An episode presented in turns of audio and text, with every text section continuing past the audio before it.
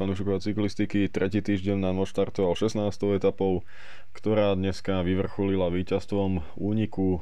Tešil sa prvý raz nemecký tým Bora a to zásluhou Lenarda Kemnu, mladého 24-ročného nemeckého pretekára, ktorý bol aktívny už aj v predošlých dňoch a bol hlavne druhý za Daným Martinezom v dojazde na Pas de Payroll, ale poďme po poriadku. V úvode sme opäť videli veľký súboj únik a opäť sa o, aj chcel vpredu ukázať Peter Sagan kvôli tomu, aby skresal nejaký ten o, náskok sama Beneta, no ten o, sa v zelenom drese na ňo prilepil a nepúšťal ho nikde.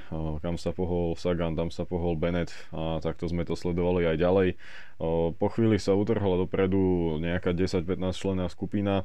Nebol v nej Peter Sagan Bora ťahala peloton aj napriek tomu, že vpredu boli práve jej jazdci. Bennett si ho však stále strážil a Nemalo to nejaký úspech celkovo. Situácia sa neupokojila ani po šprinterskej prémii a to už vpredu bolo 15 ľudí. Plný počet bodov sme videli, že zobral Mateo Trentin.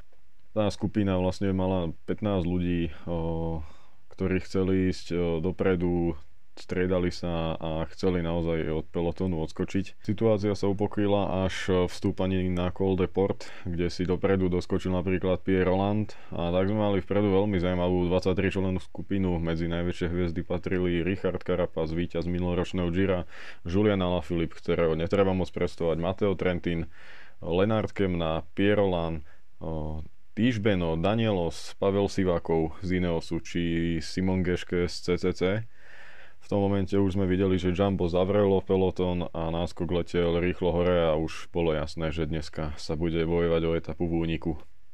Spomínaný Pierre si odskočil na Col de Port už nejakých 1600-1800 metrov pred cieľom o plný počet bodov na tejto prémii a jeho misia bola dneska hlavná o ísť do bodkovaného dresu, čo sa mu žiaľ nepodarilo, pretože má rovnako bodov ako Beno a Kosnefroj. Ten si ten ale má k dobru to, že vyhral prémiu prvej kategórie vlastne hneď na začiatku Tour de France a tam je ten rozdiel, prečo je bodkovaný stále Kosnefroj a nie a skúsený Pierre ktorý už túto súťaž v minulosti vyhral. Takže v bodkovanom drese máme na čele dvoch jazdcov s rovnakým počtom bodov a, uvidíme, čo Pierre Roland bude robiť v ďalších dňoch. Ten dneska potom aj zvesil nejak nohy, v stúpaní na Bušerot nereagoval na ataky a nejak sa neplašil dopredu a je jasné teda, že zajtra a pozajtra bude chcieť byť veľmi aktívny vpredu a pozbierať nejaké body a vyhrať teda bodkovaný dres. Na spomínanom stúpaní prvej kategórie na Mušerot vyrazil dopredu, ale jeho kolega Paše, ktorý chcel dostať skupinu Potlak a tá musela začať pracovať, začali ťahať jazdci Sunwebu, ktorí tam boli dneska opäť v trojici, ale Amador ich útokom premiešal celkový scenár, postupne sa skupina zmenšila, ťahal Amador a až napokon ostala štvorica Carapaz, Kemna, Ala Filipa, Reichenbach. Títo štyria si to potom rozdali v záverečných kilometroch stúpania medzi sebou, keď Richard Carapa svojimi e, viacerými útokmi sa najprv zbalil Ala Filipa, neskôr aj Reichenbacha, no a potom minuloročný víťaz Gira troška nepochopiteľne ťahal 2 km veľmi vysoké tempo a za zadným kolesom si niesol e, Nemca Kamnu, ale nevystriedal teda, Kemnat mohol oddychovať, pretože Karapaz nejak mu ani nenaznačil, že by sa chcel vystriedať. No a práve toto podľa mňa stálo dnešnú etapu, pretože nezvolnil, išiel tlak a mladý Nemec mu tesne pred vrcholom kopca šikovne nastúpil, využil momentum a hlavne lepším časovkárom a tempárom ako Karapaz dokázal si vybudovať veľmi zaujímavý náskok, ktorý v cieli bol napokon až takmer 90 sekundový, čiže naozaj Lenard Kemna dneska veľký deň pre Boru a je vôbec tretím víťazom etapy Bory na Tour de France, keď pred ním vyhral etapu za tento nemecký tým Mačej Bodnar v časovke a pochopiteľne Peter Sagan. Tretí bol dneska švajčiarsky majster z minulého roka Sebastian Reichenbach A z úniku si teda zaslúži pozornosť aj Mateo Trentin, ktorý vyhral prémiu a finišoval aj na 14. mieste, za čo získal 3 bodíky. No a dnes si pripísal do súťaže o zelený dres 23 bodov, je tretí, na Petra Sagana stráca 12 bodov a na sama Beneta 57.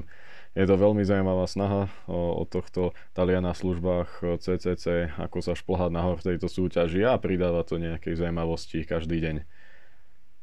Medzi týmto v pelotone malo pod kontrolou Jumbo Visma, hlavne Robert Hessing eh, to prevzal po Tony Martinovi a Jansenovi, ktorý to doviedol až na tie posledné kilometre. Tam sme videli zrýchlenie Davida de Cruza, ktorý to pripravil pre svojho lídra Pogáčara a toto zrýchlenie znamenalo konečnú pre Naira Quintánu, ktorý dneska počítal v cieli zase nejakých 35 sekúnd straty a klesol na 10. miesto celkovo, keď sa nahor cez neho posunul na 9. priečku Tom Dumoulin. Keď eh, Dela Cruz povolil, o, tempo išiel Wout van Aert, no už tedy bolo vidieť, aspoň ja som si všimol, že Michel Angel López tam stále tancoval zo sedla a svrbel ho zadok a niečo chcel spraviť. Napokon nastúpil a hneď za ním letel Pogačar, Roglič, Port a zvyšok eh, favoritov na celkové poradie. Takže dneska troška si tí jazdci zahrali nohy, je, bolo to také ticho pred búrkou a po voľnom ním prišlo vhod si troška zabretekať na posledných kilometroch, čiže naozaj dneska to bolo o našetrenie síl, o, o tom, aby sa vyvarovali nejakých chýb a neprišli o svoje ambície v celkovom poradí kvôli nejakému zbytočnému pádu, defektu alebo že by niekde zaspali. Takže Dneska, ako som už povedal, ticho pred zajtrajšou obrovskou vrchárskou búrkou. 17. etapa je kráľovská a jej úvod je síce rovinatý, prvá polovica je rovinatá, na 45,5 km je šprinterská prémia, pred ňou však nie sú žiadne kopce a zajtra pravdepodobne neuvidíme nejaké razantné zmeny bodovacej súťaži, pretože myslím, že San Bennett bude niekde vpredu, ak náhodou nebude nejaký únik veľký už v tom čase pred pelotónom. Myslím si však, že po prémiu sa pôjde celkom vysoké tempo a tak je možné, že ten únik sa vytvorí až tesne pred la Medline. Col de la Medline je teda prvé stúpanie zajtrajšieho dňa. Je to hor z kategórii a začína oficiálne 90,4 km pred cieľom, má 17,1 km a priemerný sklon 8,4% a najťažšie pasáže tohto stúpania sú hneď v úplnom úvode, keď prvé 4 km majú 8,8, 9,9, 10,2 a 10,8% a potom sa pokračuje stále nad 8%, 1 km tam má okolo 5-6%, ale stále je to veľmi strmé až na vrchol, kde to je okolo znova takmer 9%. Medline je legendárny kopec, neskutočne ťažký, ale je ďaleko od cieľa, čiže naozaj tu môže dostať e, priestor únik, v ktorom môžeme vidieť e, Piera Rolana, Nansa Petersa, Jesusa Eradu a ďalších jazdcov, ktorí sú špičkoví vrchári a majú nejaké tie body už naškrabané v súťaži obodkovaný dres.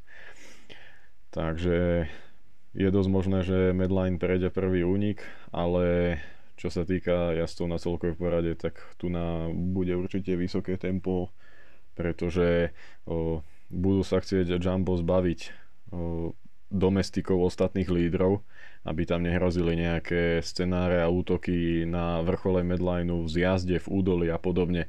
Čiže tu na tá skupina sa poriadne zmenší a po veľmi dlhom zjazde a prejazde údolia začne 21,5 km pred cieľom najvyšší kopec tohto ročnej Tour de France Col de la Los. Bude to vôbec jeho premiéra. V histórii Tour de France je na ňom len rok starý asfalt, keď ho v Lani vyskúšali mladíci na vlastne Tour de France mladých cyklistov s názvom Tour de l'Avenir. Priemerný sklon je takmer 8% a dojazd vo výške 2304 metrov nad morom je ozajstným strašiakom. To tu na naozaj sa budú nadelovať nie sekundy, ale pokojne aj minúty medzi jazdcami top 10 či top 15 celkového poradia. Najťažší je záver, čiže Medline je najťažší v úvode, Col de la Los v závere a od 1800 metrov nad morom, čiže posledných 500 výškových do cieľa je stále na 9% a a 2 km dokonca majú viac ako 11%. Maxima tohto kopca sú 24%, čo príde asi 3 km pred cieľom, no a tesne pred finišom je ešte jedna 18% rampa, tá je naozaj nejak pár stoviek metrov pred úplným vrcholom zajtrajšej etapy.